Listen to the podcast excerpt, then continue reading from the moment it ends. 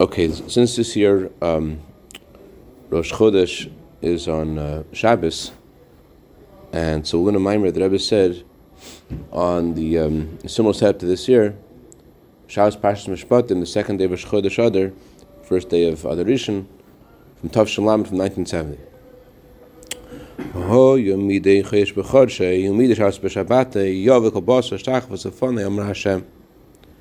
It says in the Pasuk that when Mashiach will come, unlike when the first and second Beis HaMikdash stood, and the first temple stood, oh wow, Dr. Ressman, you deserve a blessing. It says if you suspect someone, you have to give them a blessing. I suspected the CEO zooming today because of the rain. Anyway, so I'm not scared. All right. Just when my eyes fall out of my head, that slows me down. Okay. All right. So it says that when the time the first, second Beis HaMikdash, they only visit the Beis HaMikdash 3 times a year. But Mashiach will come, the Pasuk says, every month and every Shabbos, every Rosh Chodesh and every Shabbos will also come before, all flesh will come before Hashem to bow down to Hashem. It says in the Pasuk, all flesh will come to bow down before me. It's similar to what it says in this week's Torah portion, in the commandment to visit the Beis HaMikdash, 3 times a year on Pesach, Shavuos, and Sukkot.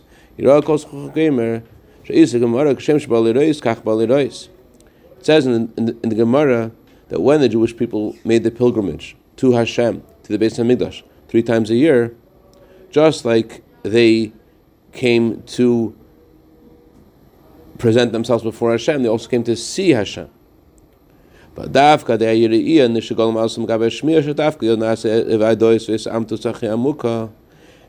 seeing Hashem, which is far greater than just hearing about Hashem, because when you see something, the thing you see becomes certain to you and real to you in the deepest way.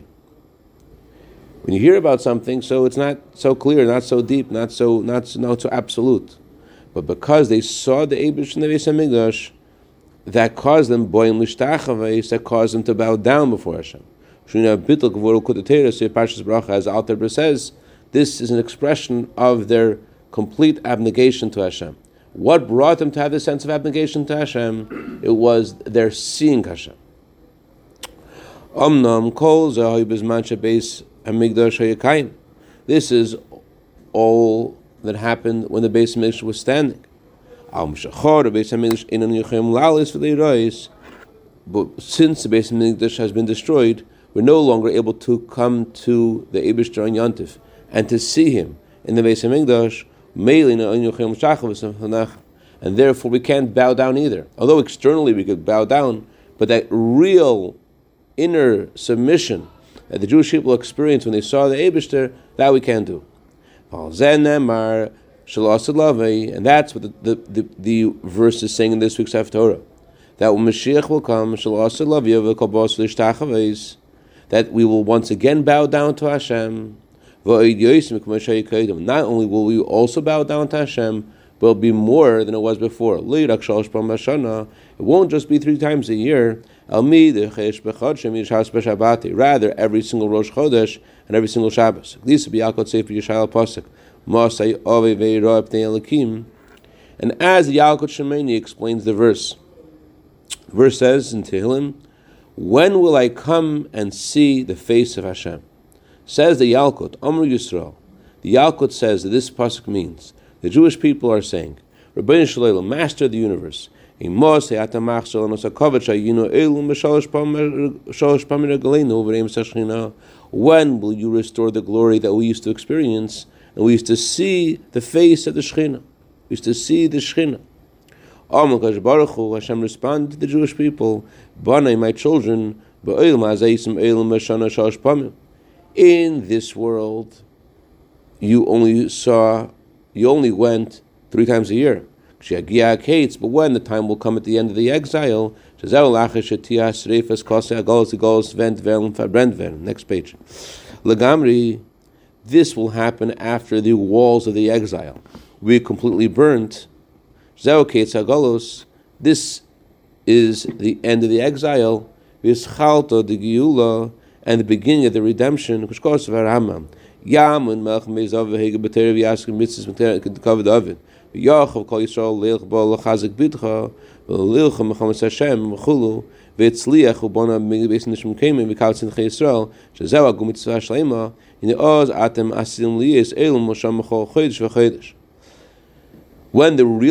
the Geulah will happen, at the time the Rebbe said this mimer, there was a voice in Israel saying that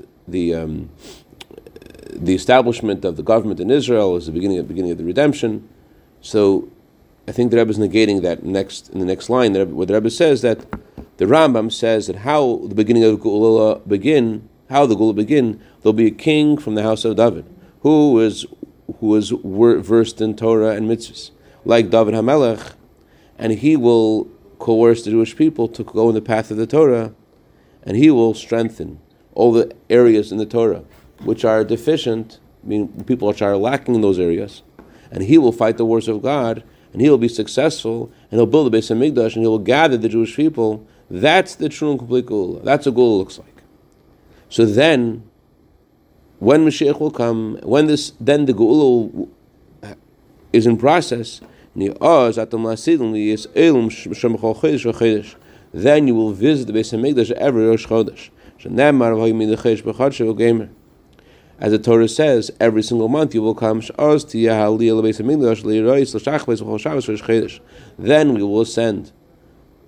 the Beis HaMikdash every Shabbos and every Rosh Chodesh. But in that same Yalkut, he asks a question. How will we travel from the end of the world to the Beis HaMikdash?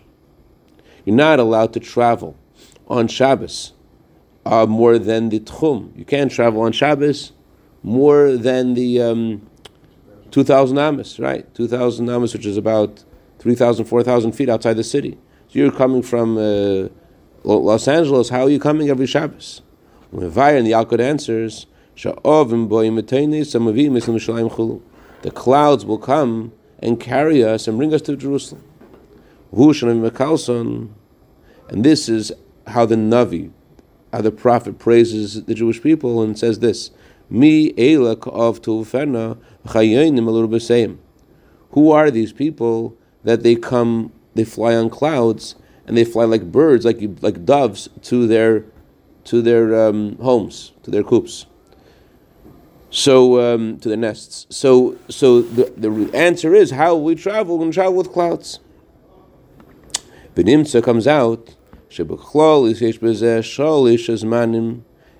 that there are three times.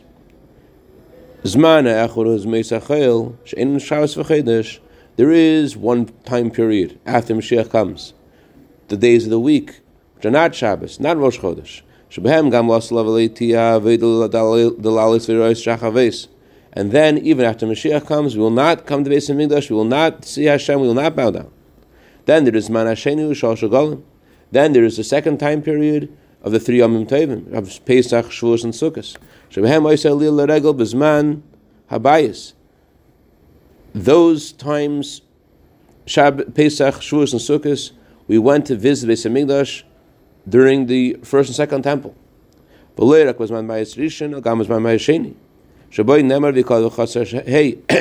didn't only happen during the first temple, but even during the second temple. Even though the Torah says, even though the Torah says that there's going to be five things missing in the second temple that the first temple had, the second temple did not have.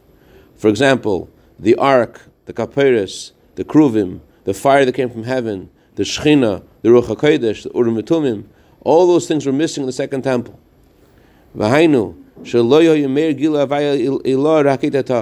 number 5 is significant because in Hashem's name there are 4 letters, and there is a higher Hey and there is the lower Hey. So when it says they were missing the Ark, and they were missing the Kruvim, and they were missing the divine inspiration, and they were missing the Urim V'Tumim, that's all because they were missing the higher Hey of Hashem's name. The 5 things that they were missing is connected to the higher Hey of Hashem's name. So at the time in the second Beis HaMikdash, they only had the lower Hey. And not only did they only have the lower Hey, but even the lower Hey was also filtered, it was also concealed. It wasn't the full revelation of the lower Hey. So first of all, the divine energy was coming from a lower place, from the lower hay. And second of all, even that lower hay was concealed more.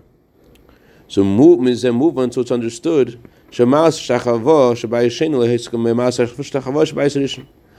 compare the way they bow down to Hashem in the first Beis HaMikdash to the way they bow down to Hashem in the second Beis HaMikdash.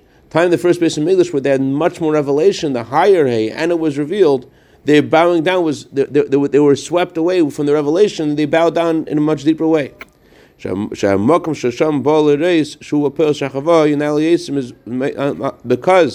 the place they came to see was higher, therefore their bowing down was higher. So that's the second time period. Second time period is a three Yom Toivim where the Jewish people have bowed down to Hashem even before Mashiach has come. So there is days of the week where even after Mashiach comes, we're not going to bow down. There are Yom Toivim where we bow down to Hashem even before Mashiach came. Uzman Ashlishi, and the third time period is this, that when the end of the exile will happen, then we will see Hashem every Shabbos and Rosh Chodesh. And more, next page, our seeing the Eibishter and our bowing down to Hashem will surpass the experience even the revelation of the first Beis HaMikdash. We'll compare in comparison to the revelation of the third Beis HaMikdash. Just like we said before, that their seeing and their bowing down in the first Beis HaMikdash was on a higher level than in the second Beis HaMikdash. They saw more and the bowing down was deeper. So too, by the third Beis HaMikdash, it will surpass whatever experience we had before.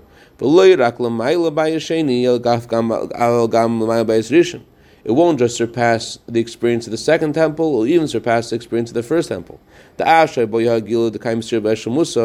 Although it says that by the first temple, the moon was always full, meaning it says that the first temple was standing during the time of Shlomo HaMelech. Shlomo HaMelech was a 15th generation from Avram. And 15 is also significant because on the 15th of the month, there's a full light of the moon, and the Jewish people, they are compared to the moon. So during the time of King Solomon's reign of Shlomo HaMelech, there was a full light of the Jewish people. It was a 15th generation.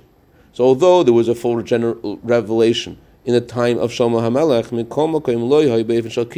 it didn't last.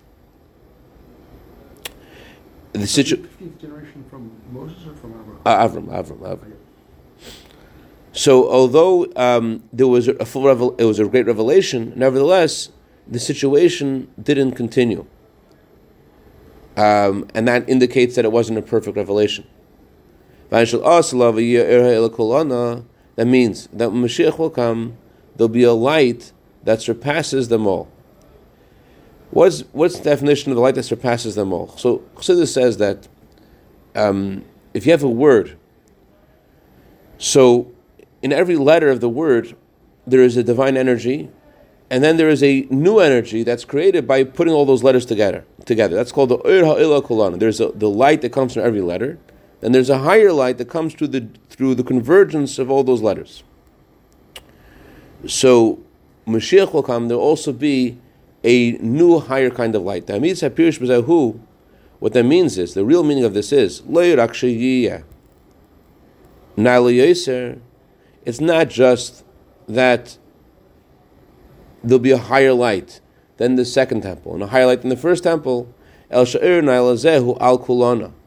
this light will be upon them all. The literal translation is when there is a light that ascends above them all.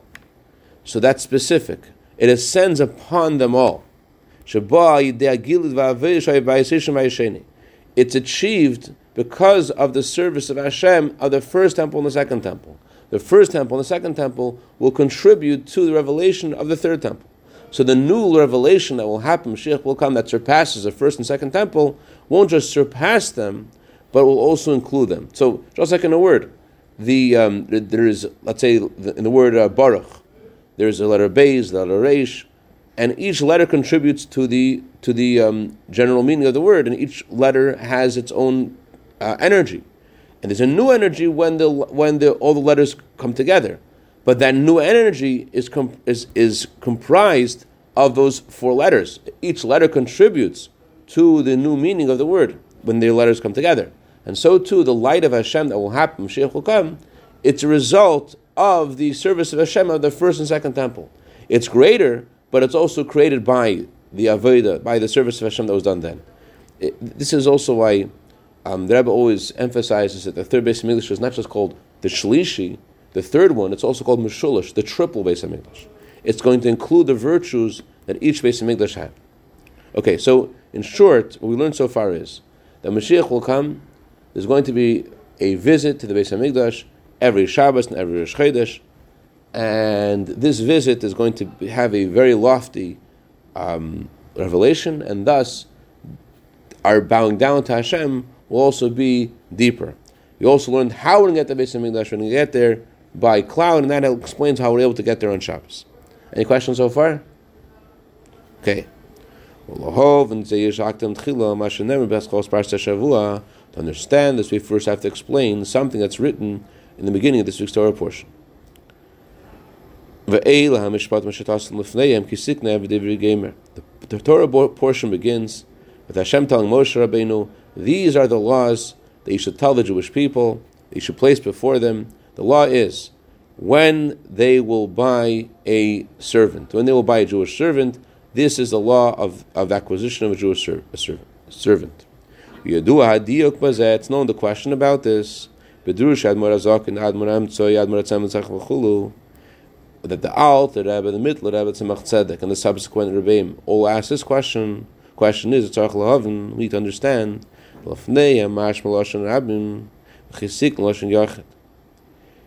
Torah begins with, these are the laws you should tell them, you should place before them, in the plural. And then it says, when you will buy a slave, in the singular. First it says, tell them. Then it says, when you, individual, will buy a slave. It should have said, when they will buy a slave, in the plural. Why does it say when you individually will buy a slave? If we're talking about all the Jewish people, as the pasuk begins, tell them the laws, it should continue with, and when they will buy slaves. Why does it say when an individual will buy a slave? The explanation is, when it says you will buy a slave in the singular, it's not talking about every Jew buying a slave individually, rather it's talking about Moshe Rabbeinu only. Moshe Rabbeinu, when you, Moshe Rabbeinu, buy a slave. And when is Moshe buying a slave? This verse is meant to be taken in context with the verse before. Hashem told Moshe Rabbeinu, you should give them, should place the laws before them. You specifically are the one who are entrusted to place these laws before the Jewish people. That's why it says you shall place the laws before them.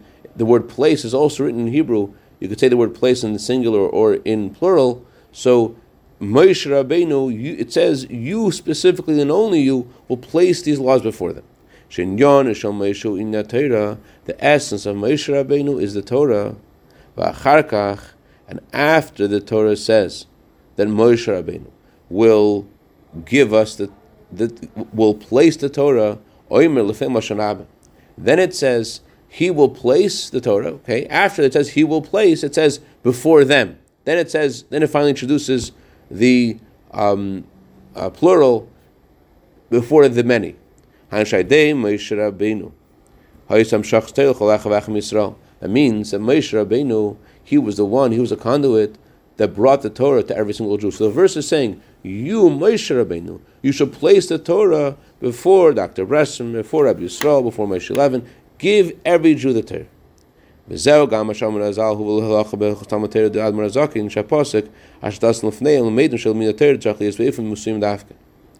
this is the reason, now that we've explained that this pasuk is referring to every single Jew individually, now we can understand why Halacha says that this is a verse that's meant to teach us something about every single person who studied the Torah.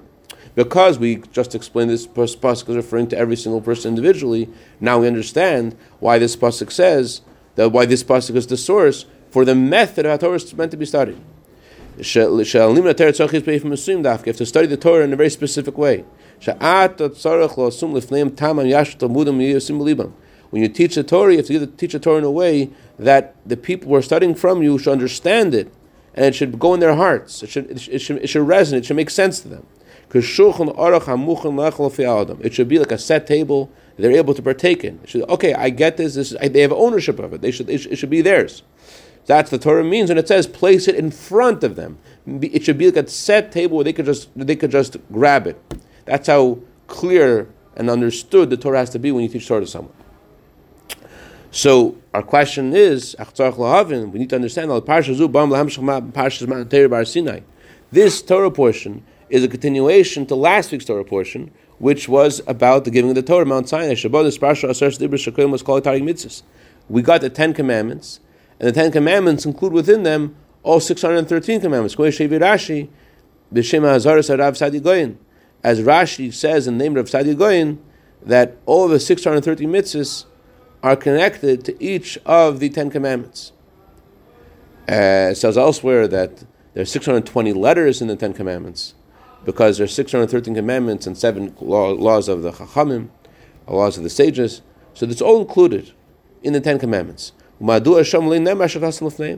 how come, in regards to the 10 commandments, Hashem didn't tell Moshe Rabbeinu to place it in front of them? How come only over here we're talking about the law of the acquisition of a Jewish slave? Only here the Torah says, make them understand it. Why doesn't it tell Moshe Rabbeinu, make them understand the 10 commandments? Another question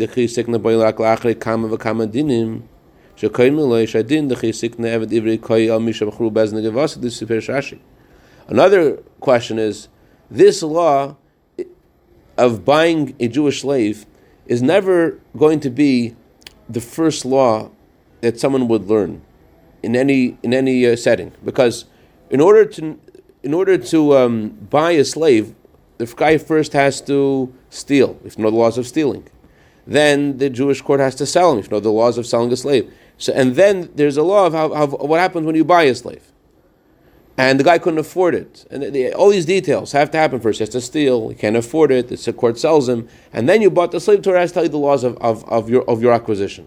But that's not the first law to learn. There's many other laws that precede this law. This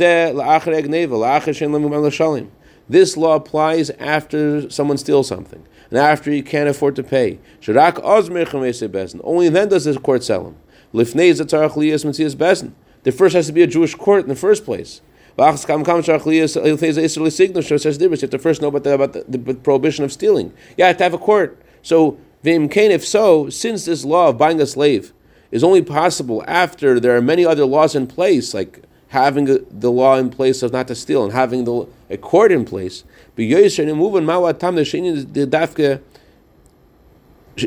so why is it that Hashem specifically taught us this law in the context?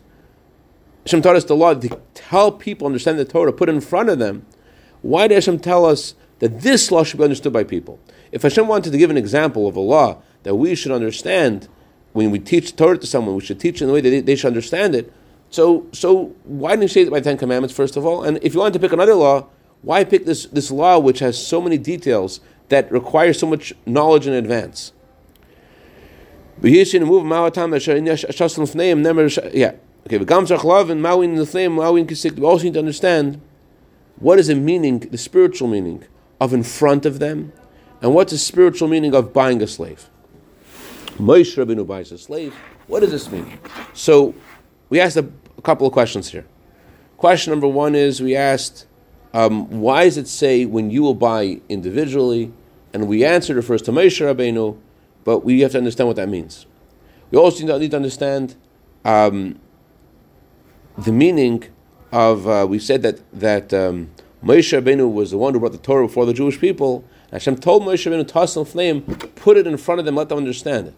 So we asked, why did Hashem give this mitzvah specifically about this law, not about the Ten Commandments? And if he has to choose another law, not the Ten Commandments, why choose a law that has a lot of prerequisite information? And what's the connection of this to the law of the... Why specifically with the law of buying a servant does Hashem say, make people understand the law?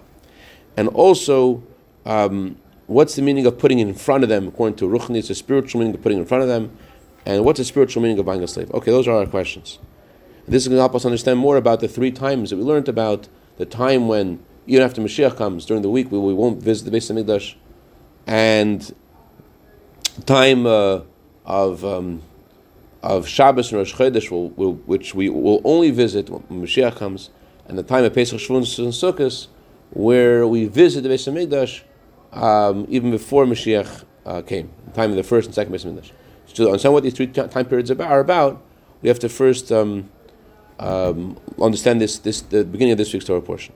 By the way, I just want to point out that Rebbe says that when Mashiach will come, every Jew will be able to go to Kodesh Kodashim at all times. So in case you were getting upset about only visiting on Shabbos or Rosh Chodesh, you know you have full access. L'chaim.